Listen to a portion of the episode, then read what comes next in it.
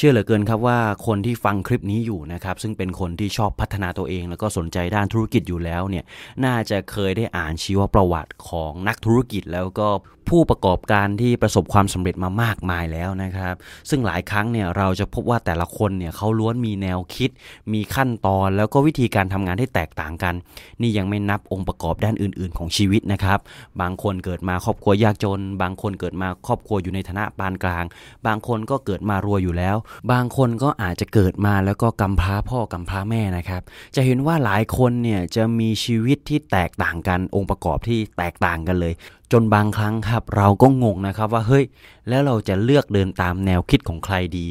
คนนี้เราจะเลือกเดินตามแนวคิดของเขา เขาก็เกิดมารวยอยู่แล้ว คนนี้เราอยากจะเดินตามแนวคิดของเขา เขาก็เกิดมาในเมืองที่มีทุกอย่างพร้อม คนนี้เราจะเดินตามความคิดของเขา เขาก็เกิดมาในฐานะที่เขาก็ไม่ได้พร้อมเหมือนเรา เฮ้ยทุกอย่างมันไม่เหมือนกันเลย แล้วเราจะเดินตามใครดีครับ แต่เอาจริง ๆนะครับ เมื่อเรานำแนวคิดแล้วก็หลักการทำงานเหล่านั้นครับ ลองมาวิเคราะห์ในรายละเอียดแล้วเราจะเห็นครับว่า ผู้ประกอบการที่เขาประสบความสำเร็จ เขาจะมีแนวคิดแล้วก็หลักการทำงานที่คล้ายกันนะครับ เน้นที่ว่าหลักการทำงานนะครับ แต่มันต่างกันตรงที่วิธีการทำเพราะว่าเราก็ต้องปรับไปตามสภาพการแข่งขัน สภาพประเทศ สภาพสังคม พร้อมกับทรัพยากรของเราที่มีอยู่นะครับ ที่สำคัญคือก็ต้องเอามาปรับกับเป้าหมายทางธุรกิจที่แตกต่างกันด้วยนะครับ เพราะว่าบางทีนี่อย่างเจฟเบโซอีลอนมัสเขาอาจจะอยากไปดาวอังคาร แต่เราไม่ได้อยากไปครับ เราแค่อยากจะเอามาปรับกับร้านกาแฟที่เราต้องการเอาชนะตลาดในจังหวัดหรือในประเทศของเราเท่านั้นเองนะครับ ดังนั้นครับเราก็มาดูกันว่าแล้วหลักการทำงานแบบไหนล่ะ ที่มันสามารถ เอามาใช้กับเราได้เลย ซึ่งพี่ปิ๊กทัศภาคเลิศเสวตพงศ์นะครับ ก็ได้วิเคราะห์หลักการทั้งหมดเหล่านี้นะครับ แล้วเอามารวบรวมเอาไว้ในบทหนึ่งครับ ของหนังสือวิชาธุรกิจที่ชีวิตจริงเป็นคนสอนเล่มที่ 2 นะครับ แล้ววันนี้มีอะไรบ้างเดี๋ยวผมจะเล่าให้ฟังนะครับ มาเริ่มกันที่ข้อ1เลยครับเขาบอกว่าความสำเร็จเนี่ยเกิดจากการให้ไม่ใช่การรับครับ จากประสบการณ์ที่ผ่านมาของผู้ประกอบการชั้นนำนะครับ ทุกคนจะพูดตรงกันครับว่าความสำเร็จในการทำธุรกิจนั้น เกิดจากการมีแนวคิดของการเป็นผู้ให้ก่อนครับ ยิ่งเราให้ครับ เราก็จะยิ่งได้ โดยเฉพาะในเรื่องของการทำธุรกิจนะครับ เพราะว่าพื้นฐานแรกของการทำธุรกิจเนี่ยมันคือการตั้งใจให้สิ่งที่ดีที่สุดแก่ลูกค้าครับ ผมเนี่ยบอกเสมอเลยว่า ธุรกิจเนี่ยคือการแก้ปัญหาให้ลูกค้าครับ ไม่ใช่ให้ลูกค้ามาแก้ปัญหาเรื่องการเงินของตัวเอง ดังนั้นครับเมื่อลูกค้าเขาได้ในสิ่งที่ดีที่สุดจากเราครับ ลูกค้าก็จะมอบสิ่งที่ดีที่สุดกลับมาให้เราเช่นกัน ซึ่งในทางหลักจิตวิทยานะครับ ที่ผมได้สอนเอาไว้ลึกซึ้งเลยในคอร์สออนไลน์ signature นะครับผมก็บอกเอาไว้ว่าจริง ๆ แล้วมนุษย์ของเราเนี่ยมีกฎอยู่ข้อหนึ่งครับ นั่นก็คือกฎแห่งการตอบแทนครับ พูดง่าย ๆ คือเวลาเรารู้สึกว่าใครเขาให้อะไรเรามา หรือทำอะไรให้เราสักอย่างฟรีๆเนี่ยเราจะรู้สึกว่ามันเป็นหน้าที่ของเราครับ ที่เราต้องตอบแทนเขาบางอย่างกลับไปเสมอเลยอย่างตัวผมเองที่ทำอยู่ทุกวันนี้ครับก็คือการทำคอนเทนต์การให้ความรู้ฟรีๆหน้าเพจครับไม่ว่าจะเป็นคำคมสร้างแรงบันดาลใจตอนเช้า การวิเคราะห์ธุรกิจที่เอาไปใช้กับชีวิตของคนได้จริงนะครับออกมาเป็นในรูปแบบของบทความ หรือว่าในแบบของพอดแคสต์แบบนี้ หรือก็มีให้คำปรึกษากับลูกเพจด้วยนะครับที่ลูกเพจเข้ามาถามในเรื่องของการทำธุรกิจ ผมก็ให้คำปรึกษาไป จะเห็นว่าการให้เนี่ยครับมันไม่ได้จำกัดแค่ลูกค้าเท่านั้นครับเพราะว่าผู้ประกอบการที่เขาจะให้เนี่ยเขาจะมองถึงรอบตัวเองอยู่เสมอเลยเห็นไหมคือเราไม่จำเป็นต้องให้ลูกค้าที่เขาซื้อของกับเราเท่านั้น แต่เราให้ได้กับทุกคนเลยครับ ไม่ว่าตอนนั้นเขาจะเป็นลูกค้าของเราหรือเปล่านะครับที่สำคัญครับจะเห็นว่าการให้เนี่ยไม่ใช่เรื่องของทรัพยากรด้านเงินทุนเสมอไป มันไม่ได้หมายความว่าคุณต้องให้เงินทุน ให้เงินลูกค้าเสมอไป แต่มันอาจจะเป็นการให้โอกาสกับผู้อื่นครับเพราะคนที่ได้รับโอกาสเหล่านั้นครับเขาจะเอาไปสร้างโปรเจกต์ดีๆ ให้เกิดขึ้นได้จริงอีกมากมายเลย ซึ่งก็มีลูกเพจหลายคนครับแล้วก็ลูกศิษย์หลายายคนที่ทักมาหาผมว่าเฮ้ยขอบคุณมากเลยที่ผมให้คำปรึกษาเขาขอบคุณมากที่ผมเนี่ยสอนเขานะครับมีน้องคนหนึ่งนะครับชื่อน้องวีก็ทำเพจอยู่เป็นเพจเกี่ยวกับฟุตบอลนะครับเขาก็มาปรึกษาผมครับผมก็ให้คำปรึกษาเขาไป ก็ผ่านไป 6 เดือนตอนนี้น้องวีก็กลับมาหาผมครับแล้วบอกว่าโรงเรียนอสอนฟุตบอลของเขาเพจของเขาทุกอย่างของเขาเนี่ยประสบความสำเร็จไปในระดับหนึ่งแล้ว แล้วเขาก็กำลังขยายธุรกิจไปทางอื่นอีก หรือว่าพี่อีกคนหนึ่งครับ ชื่อว่าพี่สุปิยะนะครับ ที่เขาจบแค่ระดับชั้นมัธยมเองครับพูดง่าย ๆ ก็คือว่าเรียนจบไม่ได้สูงนะครับ แต่เขามีจิตใจที่มุ่งมั่นนะครับ ซึ่งตอนนั้นก็เข้ามาโดยที่ยังไม่มีรายได้ ก็อยากจะหารายได้นะครับ ก็มาคุยกับผมผมก็ให้คำปรึกษาไปว่าเฮ้ยเนี่ยควรเริ่มต้นธุรกิจยังไงที่ไม่ต้องใช้เงินทุนเลยนะครับใช้ไอเดียใช้สมองเนี่ยทำยังไงเขาก็ไปทำตามที่ผมบอกครับ จนตอนนี้เนี่ยก็มีธุรกิจเป็นของตัวเองนะครับตอนแรกก็แค่เป็นนายหน้าขายเครื่องใช้ไฟฟ้า แต่ณวันนี้ครับผ่านไปประมาณครึ่งปี หรือว่า 6 เดือนนั่นแหละ ก็มีร้านเครื่องใช้ไฟฟ้าเป็นของตัวเองแล้วนะครับสสาขาเลยนะครับเห็นไหมครับว่าการให้โอกาสเนี่ยมันสามารถทำให้เขานำไปสร้างสิ่งดีๆ มากกว่าการให้เงินทุนเสียอีกนะครับแล้วพอผมให้แบบนี้นะครับก็คือว่าให้ให้ให้อย่างเดียวเลยครับ สิ่งที่เกิดขึ้นคือก็มีผู้คนครับลูกเพจหรือว่าลูกค้ามากมายเนี่ยทักเข้ามาซื้อของกับผมนะครับ บางคนก็ซื้อหนังสือไปซื้อสินค้าไป แล้วก็ซื้อคอร์สไป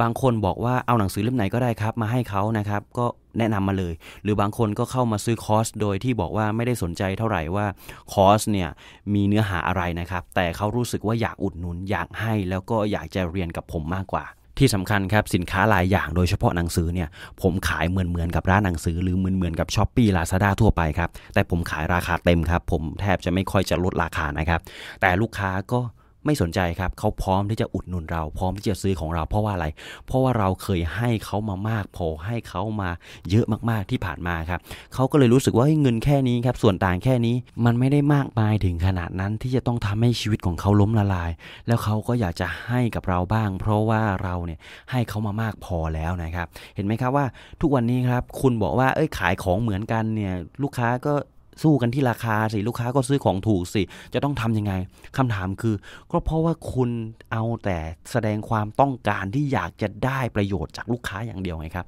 คุณไม่เคยที่จะให้ประโยชน์กับลูกค้าฟรีๆเลย พอคุณไม่เคยให้ประโยชน์กับลูกค้า แล้วมันจะมีเหตุผลอะไรล่ะครับ ที่ลูกค้าเขาต้องมาให้คุณ ดังนั้นครับ พยายามให้ก่อนครับ ถ้าคุณให้ผมบอกเลยว่า ต่อให้คุณจะขายของเหมือนกัน แล้วก็ราคาแพงกว่าคนอื่นครับ มันก็ยังมีคนจำนวนมากเลยครับ ที่พร้อมจะจ่ายเงินให้กับคุณครับ ต่อไปข้อที่ 2 ครับคือ คุณต้องมีใจรักในสิ่งที่ทำมาก่อนเงินเสมอครับ คนที่มีความสุขที่สุด แล้วก็ประสบความสำเร็จมากที่สุด ก็คือคนที่ทุ่มเททุกอย่างให้กับงานที่ทำครับ โดยที่ไม่มีเงื่อนไขเลย เขาทั้งรักแล้วก็ภูมิใจในสิ่งที่ทำแล้วก็พร้อมที่จะทำงานหนักเพื่อให้ได้ผลลัพธ์ตามที่ตั้งเป้าเอาไว้ครับ คนที่ยึดหลักการข้อนี้มักจะทำงานเสร็จก่อน ขยันปรับปรุงคุณภาพให้ดีขึ้นเสมอ แล้วก็ชอบครับที่จะใช้เวลากับลูกค้าให้มากนะครับ เขาจะไม่สนเวลาเลย เพราะว่าคนส่วนใหญ่เนี่ยถ้าไม่ได้รักในสิ่งที่ทำแล้วก็ทำงานเพื่อเงินครับก็หมดเวลาทำงานก็ไม่ทำแล้วครับ ก็ไม่สนใจครับว่าลูกค้าจะเป็นยังไง เพราะว่าคนเหล่านี้รู้ดีครับว่าสิ่งเหล่านี้ครับการใช้เวลากับลูกค้าเนี่ยมันคือ value หรือคุณค่าที่ลูกค้าจะได้รับครับ คุณอย่าลืมว่าไม่ว่าธุรกิจใดก็ตามครับ ลูกค้าจะยอมจ่ายเงิน เมื่อเราให้บริการที่ยอดเยี่ยม และทำอย่างเต็มความสามารถก่อน ถ้าคุณไม่ทำเต็มความสามารถไม่ได้บริการให้ดีนะครับ ลูกค้าเขาก็ไม่ได้มีเหตุผลอะไรครับ ที่จะต้องจ่ายเงินให้กับคุณ ต่อไปข้อ3ครับคือ ต้องรู้จักนำข้อดีของธุรกิจที่ประสบความสำเร็จมาใช้กับธุรกิจของเราครับ ทุกครั้งที่ได้เรียนรู้วิธีการทำงานของบุคคลที่ประสบความสำเร็จครับ ให้หาโอกาสนำมาทดลองกับบริษัทหรือธุรกิจของเราครับ อย่างตัวผมเองครับเมื่อ 2 ปีที่แล้วก็เพิ่งเรียนจบใหม่ครับ ผมก็ตัดสินใจเข้าไปทำงานประจำเพื่อเข้าไปเรียนรู้ธุรกิจนะครับ และที่สำคัญครับ ผมก็เรียนรู้โมเดลธุรกิจของบริษัทที่ผมทำงานอยู่ แล้วก็เอามาใช้กับธุรกิจของตัวเองจนประสบความสำเร็จโมเดลนั้นคือโมเดลอะไรโมเดลนั้นคือโมเดลการต่อรองครับตอนแรกเนี่ยผมไม่รู้เลยว่าธุรกิจเนี่ยต้องทำงานยังไง แล้วก็ถ้าจะทำธุรกิจจะเอาของมาขายเนี่ยเราก็ต้องมีกำไรจากมันใช่ไหมครับซึ่งบริษัทที่ผมทำงานประจำเนี่ยครับตอนนั้นเขาเป็นธุรกิจเกี่ยวกับการทำเว็บไซต์ขนส่งบนออนไลน์ครับ พูดง่ายๆก็คือเหมือนกับพวกเว็บ Agoda t r a v e l o g a ที่เขาเอาไว้จองเครื่องบินจองโรงแรมครับ แต่อันนี้เป็นเว็บไซต์จองขนส่งครับ ซึ่งก็คือรวบรวมทุกขนส่งในประเทศไทยมาอยู่ในเว็บไซต์ครับ ไม่ว่าจะเป็นไปรษณีย์แฟดอินจาเบส JNT นะครับ CJ เนี่ยรวบรวมมาหมดเลยครับ มีที่ไหนบ้างนะครับ แล้วก็เอามาทำเปรียบเทียบราคานะครับ แล้วก็ให้ลูกค้าเลือกราคาที่เหมาะสม แล้วก็ถ้าส่งเยอะๆ ก็จะมีส่วนลดจากเว็บไซต์นะครับ และแน่นอนครับว่าการที่คุณจะเอาไปรษณีย์แฟดหรือว่าขนส่งเนี่ยมาขายในราคาบนเว็บไซต์ที่เป็นราคาถูกกว่า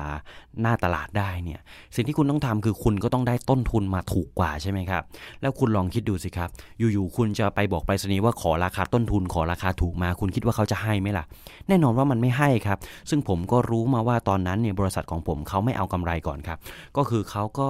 ทำเว็บไซต์เชื่อมต่อ แล้วก็ทำให้ไปรษณีย์ทำให้แฟลตอะไรทำฟรีๆเลยครับ แล้วพอเขามียอดที่มากพอครับ เช่นมียอดหมื่นชิ้น ยอด 5 0,000 ชิ้น ยอดแสนชิ้นเนี่ยก็เอายอดเหล่านี้แหละครับ ไปต่อรองกับทางไปรษณีย์หรือว่าทางขนส่งอื่นๆครับว่าเฮ้ยเขามียอดประมาณนี้นะ มียอดอยู่แสนชิ้นต่อเดือนเนี่ย ลดให้เขาหน่อยได้ไหม แล้วพอเขามียอด ล้านชิ้นต่อเดือน ลดให้เขาหน่อยได้ไหม ซึ่ง ถ้าไม่ลดราคาก็ไม่เป็นไรครับ เดี๋ยวเขาเอาลูกค้าเหล่านี้ไปให้คนอื่น จะเห็นว่าโมเดลธุรกิจนี้ก็คือโมเดลธุรกิจที่ว่าใครมีลูกค้าอยู่ในมือคนนั้นมีอำนาจ แล้วก็มีสิทธิ์ที่จะต่อรองครับ แล้วเขาก็ได้ราคาที่ถูกมาจริง ๆ ครับ เป็นราคาต้นทุนที่ถูกมากๆเลยแหละ แล้วก็เอามาขายในราคาที่ย่อมเยาให้กับลูกค้าอีกที แล้วก็มีส่วนต่างกำไรครับก็ปีหนึ่งก็ทำรายได้ไปร้อยกว่าล้าน 200 กว่าล้าน 300 กว่าล้านได้เลยนะครับซึ่งผมก็เฮ้ยเห็นโมเดลนี้แล้ว แล้วผมก็เห็นว่าตอนนั้นที่ผมจะเริ่มขายหนังสือเนี่ยหนังสือมันก็เหมือนไปรษณีเหมือนแฟดเลยครับ ก็คือว่าอยู่ๆคุณจะเดินไปหาร้านหนังสือแล้วบอกขอราคาต้นทุนเหรอ มันไม่ได้คุณจะเดินเข้าไปในบริษัทหนังสือบริษัท c ีเอบริษัทนายอินแล้วบอกว่าขอราคาที่ถูกกว่า 30% 40%เหรอ มันเป็นไปไม่ได้ครับ สิ่งที่ผมทำก็คือว่าขายหนังสือให้กับลูกค้าก่อนครับ แล้วก็ขายฟรีๆนี่แหละครับ ไม่ได้เอากำไรอะไรมากนะครับกำไรที่ทำได้ตอนนั้นก็เป็นแค่กำไร 5 บาท 10 บาทครับ เป็นกำไรจากบัตรสมาชิก ซึ่งผมก็คิดเอาไว้แล้วแหละว่า เฮ้ยเดี๋ยวเราจะลอกโมเดลของบริษัทมาใช้เลยทำแบบที่เขาใช้เลยนั่นก็คือ เดี๋ยวจะทำยอดให้ได้มากๆก่อน พอได้ยอดมากๆเนี่ยเราก็เอายอดครับที่ได้ประมาณเดือนละ 500 เล่มเนี่ยไปต่อรองกับบริษัทหนังสือว่าเนี่ยเรามียอดอยู่ 500 เล่มนะ คุณให้เปอร์เซ็นต์แล้วได้ไหม คุณลดราคาให้เราได้ไหม ถ้าคุณไม่ให้ก็ไม่เป็นไร เดี๋ยวเราไปคุยกับเจ้าอื่นและเจ้าอื่นเขาให้นะ ซึ่งยอด 500 เล่มเนี่ยมันหลายแสนนะครับ ดังนั้นเนี่ยเขาจะยอมเสียเงินไปฟรีๆหรอ แล้วมันก็เป็นอย่างนั้นจริง ๆ ครับ ทางบริษัทหนังสือเนี่ยก็ให้ส่วนลดกับผมที่มากเลยทีเดียวแหละทำให้ผมเนี่ยมีกำไรมากขึ้นกว่าเดิมเนี่ยประมาณ 6-7 เท่าเลยครับ ทั้งที่ผมเนี่ยทำงานเท่าเดิม ที่สำคัญครับเมื่อสำนักพิมพ์อื่นๆเนี่ยเห็นเรามีลูกค้าเห็นเราขายดี ก็ต่างพากันเข้ามาเสนอกำไรเสนอส่วนต่างเสนอค่าคอมมิชชั่นที่สูงปรี๊ดให้กับผมเลยครับ ซึ่งโอ้โห มันทำให้ผมมีกำไรมีเงินในกระเป๋ามากขึ้นแบบ แซงงานประจำไปเลย แล้วมันก็เป็นเหตุผลที่ผมได้ลาออกจากงานประจำนะครับ ซึ่งมันตลกมากเลย เอาโมเดลของงานประจำมาใช้ แล้วก็ทำให้เราเนี่ยทำรายได้แซงเงินเดือนของงานประจำแล้วทำให้เราสามารถลาออกจากงานประจำได้นะครับ ก็โอ้โห เป็นอะไรที่ Amazing มากนะครับ ดังนั้นครับ ถ้าคุณได้อ่านหนังสือ หรือว่าได้ทำงานประจำในบริษัทเนี่ย พยายามศึกษาให้ละเอียดครับ ศึกษาให้ลึกเลยว่า เฮ้ยเขามีข้อดีหรือมีวิธีการทำธุรกิจยังไงนะครับ บางคนทำงานประจำอาจจะรู้สึกว่าบริษัทนี้ไม่ดีเลย แต่ถ้าบริษัทนี้ไม่ดีแน่นอนครับว่าเขาอาจจะไม่ได้ตั้งบริษัทได้ยาวนานขนาดนี้นะครับ ดังนั้นครับแน่นอนเขาต้องมีข้อดีอะไรบางอย่าง หน้าที่ของเราก็คือดูข้อดีของมันครับ ข้อเสียก็เอามาแหละ แต่ว่าเอามาใช้ว่าเฮ้ยเราจะต้องไม่ทำอย่างนี้นะครับ แต่ที่สำคัญคือดึงข้อดีมาใช้ครับ แล้วก็ลองเอาไปทดลองลองเอาไปทำนะครับ ลองออกไปพบลูกค้าเองนะครับ ลองไปสัมผัสกับหน้างานด้วยตัวเองอย่างต่อเนื่องครับ แล้วเชื่อเลือเกินครับว่าผลลัพธ์ที่ดีมันจะค่อยๆ ปรากฏออกมาให้เห็นอย่างที่ผมทำอย่างแน่นอนครับ ต่อไปข้อที่ 4 ครับ คือคุณต้องให้ความสำคัญกับสินค้าใหม่ด้วยนะครับ มนุษย์เนี่ยเป็นสิ่งมีชีวิตที่ขี้เบื่อครับ แล้วก็มองหาสิ่งใหม่ๆ อยู่ตลอดเวลาครับ แม้ว่าในที่สุดเขาอาจจะกลับมาเลือกสินค้าเดิมที่ถูกใจแล้วก็คุ้นชินก็ได้ แต่ใด ๆ ก็ตามครับ ลูกค้าเนี่ยชอบที่จะลองของใหม่เสมอครับ ดังนั้นใครที่ทำธุรกิจครับต้องยึดหลักข้อนี้เอาไว้ให้ดีว่า คุณต้องขยันหาของใหม่มาเป็นตัวเลือกเสมอครับ ซึ่งในคอร์สออนไลน์ signature เนี่ยผมก็ได้อธิบายเรื่องเกี่ยวกับ Product Life Cycle นะครับ Product Life Cycle ก็คือว่าเป็นเรื่องของวัฏจักรของสินค้าครับ พูดง่าย ๆ ก็คือว่าสินค้าทุกชนิดครับมันมีเกิดแก่เจ็บตายอ่ะคือสินค้าทุกชนิดเนี่ยมันมีช่วงที่มันกำลังขึ้นกำลังพีคแล้วก็ช่วงที่มันถดถอย เปรียบเทียบง่ายๆครับธุรกิจหรือว่าบริษัทของคุณเนี่ยเปรียบเสมือนวงตระกูล หรือว่าสกุลของคุณใช่ไหมครับส่วนสินค้าเนี่ยมันเหมือนลูกเหมือนหลานเหมือนสมาชิกในครอบครัวครับซึ่งแน่นอนว่าสมาชิกในครอบครัวครับเขามีเกิดมีแก่มีเจ็บมีตายถูกไหมครับดังนั้นครับวิธีเดียวที่จะทำให้คุณสามารถรักษาวงตระกูลเอาไว้ได้ครับ นั่นก็คืออะไรครับ คุณก็ต้องมีลูกใหม่เรื่อยๆ ถูกไหมครับเพราะลูกคนแรกเนี่ยอาจจะเริ่มเติบโตและกำลังเป็นหนุ่มกำลังแน่นกำลังทำงานได้แบบว่ามีประสิทธิภาพที่สุดแล้ว ซึ่งในช่วงที่กำลังพีคๆนั่นแหละครับ คุณก็ต้องเริ่มมาคิดการมีลูกใหม่แล้วเพราะว่าเดี๋ยวเขาจะพีคได้ไม่นานหรอกครับ เดี๋ยวเขาก็แก่ พอในจังหวะที่ลูกคนเดิมแก่เนี่ย คุณก็มีลูกใหม่แล้วกลับขึ้นมาพีคพอดีเลยนึกออกไหมคือคุณต้องมีลูกไปเรื่อยๆถ้าคุณไม่มีลูกใหม่เลย ไม่ได้ทำสินค้าใหม่ออกมาเลยครับ เดี๋ยวลูกคนเดิมมันก็ตายแล้วสุดท้ายมันก็จะทำให้วงตระกูลของคุณนะ่ะสูญพันธุ์ไปด้วยถูกไหมครับ ซึ่งแนวคิดของการหาของใหม่อะครับ มันอาจจะไม่จำเป็นที่จะต้องคุณต้องทำของใหม่ที่ไม่เคยมีใครมีมาก่อนก็ได้ บางครั้งมันเป็นการเอาของเก่ามาพัฒนาใหม่ก็ได้นะครับ ซึ่งทำให้ดีกว่าประยุกต์ให้มันใช้ได้กับยุคสมัยมากกว่า แล้วก็ตรงกับจริตของลูกค้ามากกว่า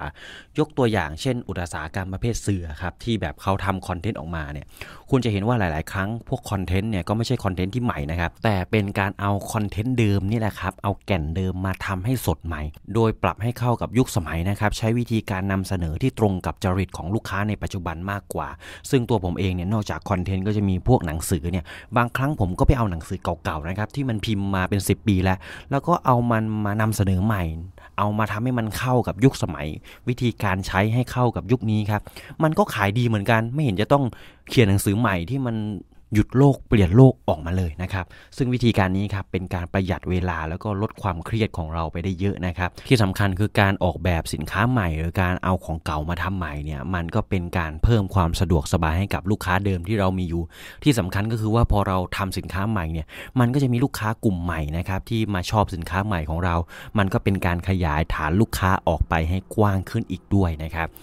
ต่อไปข้อที่5ครับคือเน้นทำครับอย่าใส่ใจกับอารมณ์ความรู้สึกให้มันมากนะครับการสร้างธุรกิจให้เติบโตแน่นอนว่าบางทีมันมีอารมณ์แล้วก็ความรู้สึกร่วมเข้ามานะครับซึ่งมันเป็นเรื่องที่ห้ามไม่ได้ และบ่อยครั้งครับอารมณ์เหล่านั้นก็จะพาเราไปสู่การตัดสินใจที่ผิดพลาดนะครับบางทีเราวางแผนมาแล้วครับแต่เรารู้สึกว่ามันตังหิดตังหิดรู้สึกว่าเฮ้ยมันไม่น่าจะเป็นอย่างนี้ หรือว่าเราไปทะเลาะกับใครมาทำให้เรามีอารมณ์ร่วมในการทำธุรกิจ อารมณ์อยากจะเอาชนะ อารมณ์อยากจะแก้แค้นอะไรก็ตามแต่ครับ ถ้าคุณมีอารมณ์แบบนี้ครับให้หยุดคิดครับ แล้วก็ตั้งแนวทางให้แน่วแน่กับสิ่งที่เราทำครับ จากนั้นก็ให้ลงมือทำอย่างเดียวตามแผนที่เราวางเอาไว้ครับ อย่าให้อารมณ์ความรู้สึกต่างๆ ในหัวมาคอยชุดรั้งเราไว้จากการทำจริงนะครับ ต่อไปครับข้อที่ 6 ครับ มันไม่แปลกครับ ถ้าคุณจะรู้สึกว่าตัวเองไม่เก่งพอ นั่นแปลว่าเราเป็นคนที่ใส่ใจในทุกเรื่องครับ ความรู้สึกนี้ครับทำให้เรารู้สึกไม่มั่นคงทางอารมณ์ก็จริง แต่มันคือสัญลักษณ์ของการเป็นคนที่ใส่ใจครับ ถ้าเมื่อไหร่ที่คุณรู้สึกว่าสิ่งที่ทำให้กับลูกค้าไปเนี่ยมันดีพอหรือยัง หรือว่ากังวลว่าเราเปิดคลาสสอนใหม่ หรือว่าทำสินค้าใหม่เขียนหนังสือใหม่ แล้วคนฟังจะเข้าใจไหมคุ้มกับเงินของผู้เรียนที่จ่ายมาหรือเปล่า ถึงเวลาที่เราต้องปรับสินค้าและบริการของเราไปหรือยังนะครับ เอ๊ะ ตอนนั้นเรารู้สึกว่าสินค้าตัวนี้มันดีมาก เฮ้ยทำไมตอนนี้มันรู้สึกว่ามันไม่ดีเหมือนก่อน ซึ่งเอาจริง ๆ สินค้าเก่านะครับ มันก็อาจจะไม่ได้แย่ลงหรอก แต่ตัวคุณเองเนี่ยพัฒนาขึ้นไปอีกระดับแล้ว พอคุณมองกลับลงมาคุณก็เลยว่า เฮ้ยทำไมตอนนั้นมันได้แค่นี้เอง แน่นอนครับว่าถ้าคุณรู้สึกแบบนี้นะครับ ความกังวลใจเหล่านี้ นอกจากมันจะบ่งบอกว่าคุณเป็นคนใส่ใจในฝั่งลูกค้าแล้วเนี่ย มันยังหมายถึงการใส่ใจเพื่อเอาไปปรับปรุงธุรกิจของเราให้ดีขึ้นอีกด้วยครับ ดังนั้นครับถ้าคุณรู้สึกว่าตัวเองไม่เก่งพอ คุณรู้สึกว่าเฮ้ยสิ่งที่เราทำไปมันไม่ดี เฮ้ย มันคุ้มกับเงินที่ลูกค้าจ่ายเราหรือเปล่า ขอให้ดีใจไว้เลยครับ คือคุณเป็นคนที่ใส่ใจลูกค้า คุณเป็นคนที่พัฒนาตัวเองอยู่ตลอดเวลาครับ เพราะว่าเมื่อไหร่ก็ตามที่คุณรู้สึกว่าของของคุณมันดีอยู่แล้วนะครับ ไม่ว่าจะผ่านไป 1 ปี 2 ปี 3 ปี แล้วคุณรู้สึกว่ามันดีอยู่แล้ว มันอาจหมายความว่าคุณไม่ได้ใส่ใจความรู้สึก ไม่ได้ใส่ใจลูกค้าเลย ต่อไปข้อที่ 7 ครับ คือคุณต้องเตรียมพร้อมเสมอกับทุกโอกาสที่ผ่านเข้ามาครับ โอกาสเนี่ยมันมีเอาไว้สำหรับคนที่พร้อมเท่านั้นครับ และมันจะเปลี่ยนเป็นความสำเร็จได้ ถ้าคนคนนั้นรู้จักนำวิธีที่จะคว้าโอกาสนั้นมาใช้ให้เกิดประโยชน์ โดยเฉพาะในยุคที่โอกาสเนี่ยเข้าถึงเราง่ายกว่าเมื่อก่อนมากครับ ต้องยอมรับเลยครับว่าตั้งแต่มีออนไลน์เนี่ยโอกาสมันเข้าหาเราได้ง่ายกว่าเมื่อก่อนมากนะครับ อย่างตัวผมเองเนี่ยต้องขอสารภาพเลยครับว่าโอกาส 95%ของชีวิตเนี่ยมาจากทางออนไลน์เกือบทั้งหมดเลยครับ ทุกวันนี้ครับที่ผมได้รู้จักกับผู้หลักผู้ใหญ่นะครับมี connection มากมาย มันก็เกิดจากผลงานที่ผมทำผ่านออนไลน์นี่แหละครับ แล้วก็โอกาสทางธุรกิจการได้ partner นะครับ การได้โอ้โหทุกสิ่งทุกอย่างจนวันนี้เนี่ยผมทำธุรกิจจนเติบโตมหาศาลมากๆนะครับ บอกเลยครับว่าโอกาสส่วนใหญ่มาทางออนไลน์ครับน้อยมากนะครับที่เราจะเดินแล้วก็สวนทางกับใครสักคน แล้วก็ไปรู้จักเขาแล้วก็ทำธุรกิจร่วมกันนะครับ เชื่อไหมครับว่าวันนี้ยังมีคอนเน็ชันหลายคนเลยครับที่ผมทำเงินทำงานกับเขาเนี่ยทำรายได้กันหลายล้านแล้วครับแต่เรายังไม่เคยเจอหน้ากันเลยนะครับเพราะเราคุยกันทางออนไลน์มาตลอด ดังนั้นครับเห็นไหมว่าจริงๆแล้วทุกนี้เนี่ยโอกาสมันเข้ามาง่ายกว่าเมื่อก่อนมากครับ แต่โอกาสมันมีไว้สำหรับคนที่พร้อมเท่านั้น ถ้าคุณไม่พร้อมโอกาสเข้ามามันก็เหมือนกับอากาศครับ คุณจะมาไว้ว่าการประสบความสำเร็จเนี่ยที่มันเกิดขึ้นจากการสร้างทุกอย่างขึ้นมาด้วยตัวเองนั้นมันก็มีอยู่จริงครับ แต่ความสำเร็จที่เกิดจากการเจอโอกาสที่ดี จะช่วยให้เราเหนื่อย และใช้ทรัพยากรน้อยกว่าแบบแรก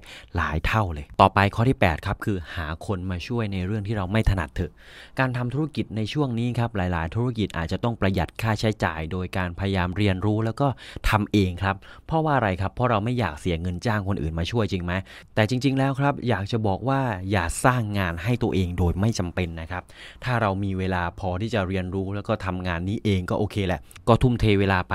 แต่ถ้าคุณไม่ได้มีเวลามากพอที่จะเรียนรู้แล้วก็แน่ใจว่าถ้าคุณจ้างคนอื่นที่ถนัด หรือว่าเชี่ยวชาญด้านนี้มาทำให้มันเสร็จไปเลยเนี่ยจะดีกว่า คุณก็ควรยอมจ่ายครับเพื่อให้ได้ผลลัพธ์ที่ดีแล้วก็ประหยัดเวลาของเราไปด้วย อย่างตัวผมเองเนี่ยต้องบอกว่าผมไม่มีความรู้เรื่องพวกกล้อง พวกเซตไฟ พวกอะไรผมไม่รู้เลยครับ ผมเป็นนักเขียนที่เป็นอย่างเดียวครับ แล้วก็สิ่งที่ผมทำก็คือว่าผมก็พยายามซื้อนู่นซื้อนี่มาแล้วทำเองครับ ปรากฏว่าทำเท่าไหร่ก็ไม่ได้ออกมาดีครับ แล้วก็ทำหลายวันด้วยนะครับ การไลฟ์การอะไรออกมาก็แย่ครับ ซึ่งโอ้โหเสียเงินไปหลายบาท จนวันหนึ่งครับผมก็ตัดสินใจฮะเอาคนที่เขามีความรู้ดีกว่า ซึ่งตอนนั้นก็บังเอิญผมไปอยู่คอนโดที่ใกล้ ๆ กับพี่ F นะครับที่เขาเป็นเจ้าของเพจ Under Vlog ก็เป็นเพจเกี่ยวกับให้คำปรึกษาการจัดไลฟ์จัดอะไรเนี่ยครับผมก็วานเขานะครับให้มาช่วยจัดให้หน่อย คุณรู้ไหมครับว่าคุณ F เนี่ยเดินเข้ามาในห้องผมครับมองซ้ายมองขวา 5 นาทีครับแล้วก็เอาไฟมาตั้งตั้งตั้งตั้งกล้องปุ๊บ 10 นาทีทุกอย่างออกมาสวยเลยครับ โอ้โห นี่เราเสียเวลาไปหลายวันมากเลยครับ แล้วก็เสียเงินไปหลายบาทด้วย แต่เขาเข้ามาทำให้โดยการใช้ต้นทุนที่ไม่กี่พันครับ ประมาณสองสามพันครับก็ได้แล้วสวยแล้ว เราเนี่ยเสียไปเป็นหมื่นเลย หลังจากนั้นครับเวลาผมซื้อกล้องซื้ออุปกรณ์ใดๆเนี่ยผมก็จะถามพี่เขาตลอดเลย เพราะว่า ผมซื้อกล้องไปคุณรู้ไหมว่าผมเนี่ยไม่รู้เลยครับว่ากล้องยี่ห้ออะไรมันมีเอฟเฟกอะไรมันทำอะไรได้บ้างผมไม่รู้เลยครับ ถามเขาอย่างเดียวเขาบอกมาเขาเซตให้ก็คือจบ ผมไม่ยุ่งอะไรกับมันเลย หรือแม้แต่คอนเทนต์พวกวิดีโอครับซึ่งผมเนี่ยไม่เก่งการตัดต่อวิดีโอ ถามว่าตัดได้ไหมตัดได้แหละครับ แต่ใช้เวลานาน ผมก็เลือกที่จะจ้างคนมาตัดต่อวิดีโอให้ผมแทนครับไม่นับพอดแคสต์นี้นะครับพอดแคสต์นี้มันไม่ต้องตัดต่อมาก ซึ่งผมทำเองได้ แต่อันที่เป็นวิดีโอที่มันเป็นภาพมีเสียงมีอะไรเนี่ย ผมไม่ถนัดครับ ผมก็จ้างมาเลยครับก็ไม่ได้แพงครับก็วิดีโอละพันกว่าบาทเอง ซึ่งมันก็ไม่ได้แพงครับ ถ้าเทียบกับเวลาแล้วก็สิ่งที่เราต้องเสียไปที่สำคัญก็คือว่าเราจ้างเขามาทำพันหนึ่งแต่วิดีโอนั้นมันทำเงินให้เราได้เป็นหมื่นเป็นแสนก็ไม่เป็นไรครับ มันก็ไม่ได้แพงถ้าคุณทำเงินได้มากกว่า ดังนั้นครับ ก็ลองอ พิจารณาดูว่าสิ่งไหนบ้างที่คุณสามารถที่จะหาคนมาช่วยได้ โอเคแหละ ช่วงแรกที่คุณไม่มีเงิน ไม่มีทุนอะไรมาก คุณอาจจะต้องทำเองหมด ซึ่งผมก็ทำเองหมดในตอนที่ทำธุรกิจในช่วงแรก แต่พอธุรกิจมันทำเงินได้ระดับหนึ่งแล้วครับ เอาตัวเองเนี่ยไปทำในเรื่องที่ถนัดดีกว่า อย่าสร้างงานให้ตัวเองโดยไม่จำเป็น อะไรที่เราไม่เชี่ยวชาญ เอาคนที่เขาเก่งมาทำเถอะครับ ต่อไปครับข้อที่ 9 คือจงใช้ระบบอัตโนมัติมาเป็นตัวช่วยให้มากครับ การทำงานสมัยนี้ครับสะดวกสบายกว่าในอดีตมากเลยนะครับ เพราะว่าเทคโนโลยีเนี่ยเข้ามาแทนงานหลายอย่างที่เราเคยต้องใช้คนจำนวนมากไป ดังนั้นครับอย่าพยายามปฏิเสธ หรือว่าหลีกเลี่ยงการใช้เทคโนโลยีครับเพียงเพราะว่าเรายังไม่รู้จักมันดีพอ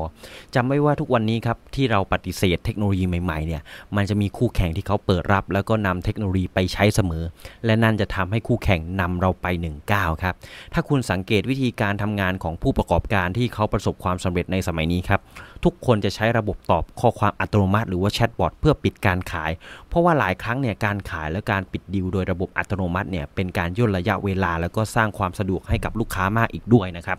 อย่างตัวผมเองเนี่ยเมื่อก่อนผมก็คิดนะครับว่าเฮ้ย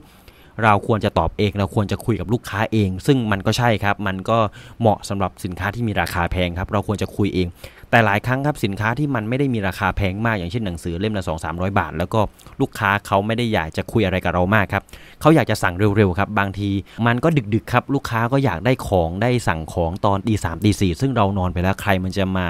ฟังใครมันจะมาตอบแชทได้แหละถูกไหมซึ่งหลายครั้งเนี่ยลูกค้าก็ทักเรามา แล้วก็เราก็ไม่ได้ตอบแชทลูกค้า พอถึงเวลาที่เราตื่นมา8ปดโมงเช้าเราตอบแชทลูกค้าลูกค้าก็ไม่อยากได้สินค้าตัวนั้นแล้ว หรือไม่ก็ลูกค้าก็ไปซื้อจากเจ้าอื่น หรือไม่เขาก็ไม่ว่างที่จะตอบเรา แล้วก็ลืมไปเลยก็ได้ ซึ่งเมื่อก่อนเนี่ยผมก็ไม่ได้ใช้ระบบอัตโนมัติ เพราะว่าระบบอัตโนมัติมันมีค่าใช้จ่ายถูกไหมครับผมก็ไม่อยากมีค่าใช้จ่ายแล้วก็คิดว่าตอบเองดีกว่า แต่ผมก็ตอบเองจนผมแทบจะไม่ได้นอนครับร่างกายก็โทรมมากเลยนะครับตอนนั้น แล้วก็เลยคิดว่าเออ ยังไงเราก็ต้องลองใช้สักครั้งแล้วล่ะ แต่พอใช้ครับปรากฏว่าจริง ๆ แล้วมันดีกว่าเดิมเยอะ เพราะว่านอกจากลูกค้าเขาจะสั่งของเราได้เร็วแล้ว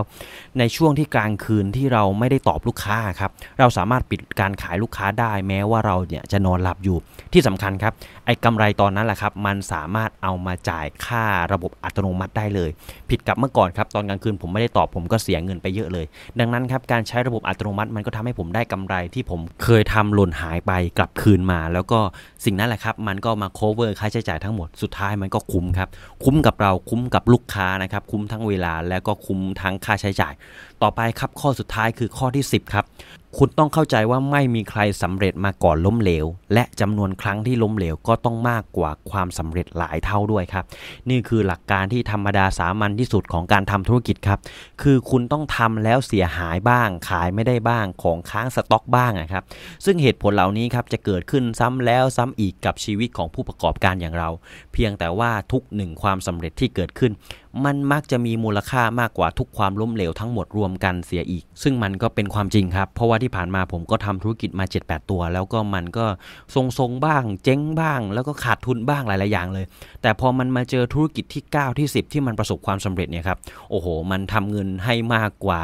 มูลค่าที่ผมเคยล้มเหลวเนี่ยโอ้โหเป็น 10 เท่าร้อยเท่าเลย ซึ่งมันคุ้มมาก แต่ลองคิดดูครับว่าถ้าผมท้อผมเลิก ตั้งแต่ความล้มเหลวครั้งแรกครั้งที่2ล่ะวันนี้ผมอาจจะไม่ได้ดื่มด่ากับความสำเร็จที่หอมหวานก็ได้นะครับ ดังนั้นครับจงทดลองให้มาก ล้มเหลวให้บ่อย เสียหายทีละน้อยๆ แล้วบทเรียนจากความล้มเหลวเหล่านั้น จะหล่อหลอมเราให้ทำในเรื่องสำเร็จที่ใหญ่กว่าได้เอง ถ้าเราเข้าใจหลักการนี้ทั้งหมด เราจะเป็นคนที่พร้อมรับความสำเร็จที่กำลังมาถึงอย่างแน่นอน และถ้าคุณชอบคลิปนี้ครับ ก็อย่าลืมกดไลค์กดแชร์แล้วก็กดติดตามเพจสมองไหลได้ทุกๆ ช่องทางเลยนะครับทั้งทาง YouTube Facebook Instagram แล้วก็ Blockdit และอย่าลืมกดสั่นกระดิ่งด้วยนะครับ คุณจะได้ไม่พลาดอาหารสมองดีๆ ที่ผมจะมีมาเสิร์ฟให้กับคุณทุกวัน และถ้าคุณไม่อยากพลาดสาระความรู้แบบนี้แม้แต่วินาทีเดียวครับ ก็สามารถแอดไลน์มาได้ครับที่ at sign สมองไหล แล้วทุกครั้งที่มีคลิปใหม่ ผมจะส่งตรงคลิปนั้นไปถึงหน้าบ้านของคุณเลย ซึ่งผมจะทิ้งลิงก์เอาไว้ที่ description นะครับ ก็สามารถกด เพิ่มเพื่อน แล้วก็เข้ามาลุยด้วยกันได้เลย แล้วพบกับสมองไหลสตอรี่ได้ใหม่ตอนหน้าครับสำหรับวันนี้ผมก็ต้องขอขอบคุณทุกคนที่เข้ามารับชมรับฟังนะครับ ผมขอลาทุกคนไปก่อนครับ สวัสดีครับ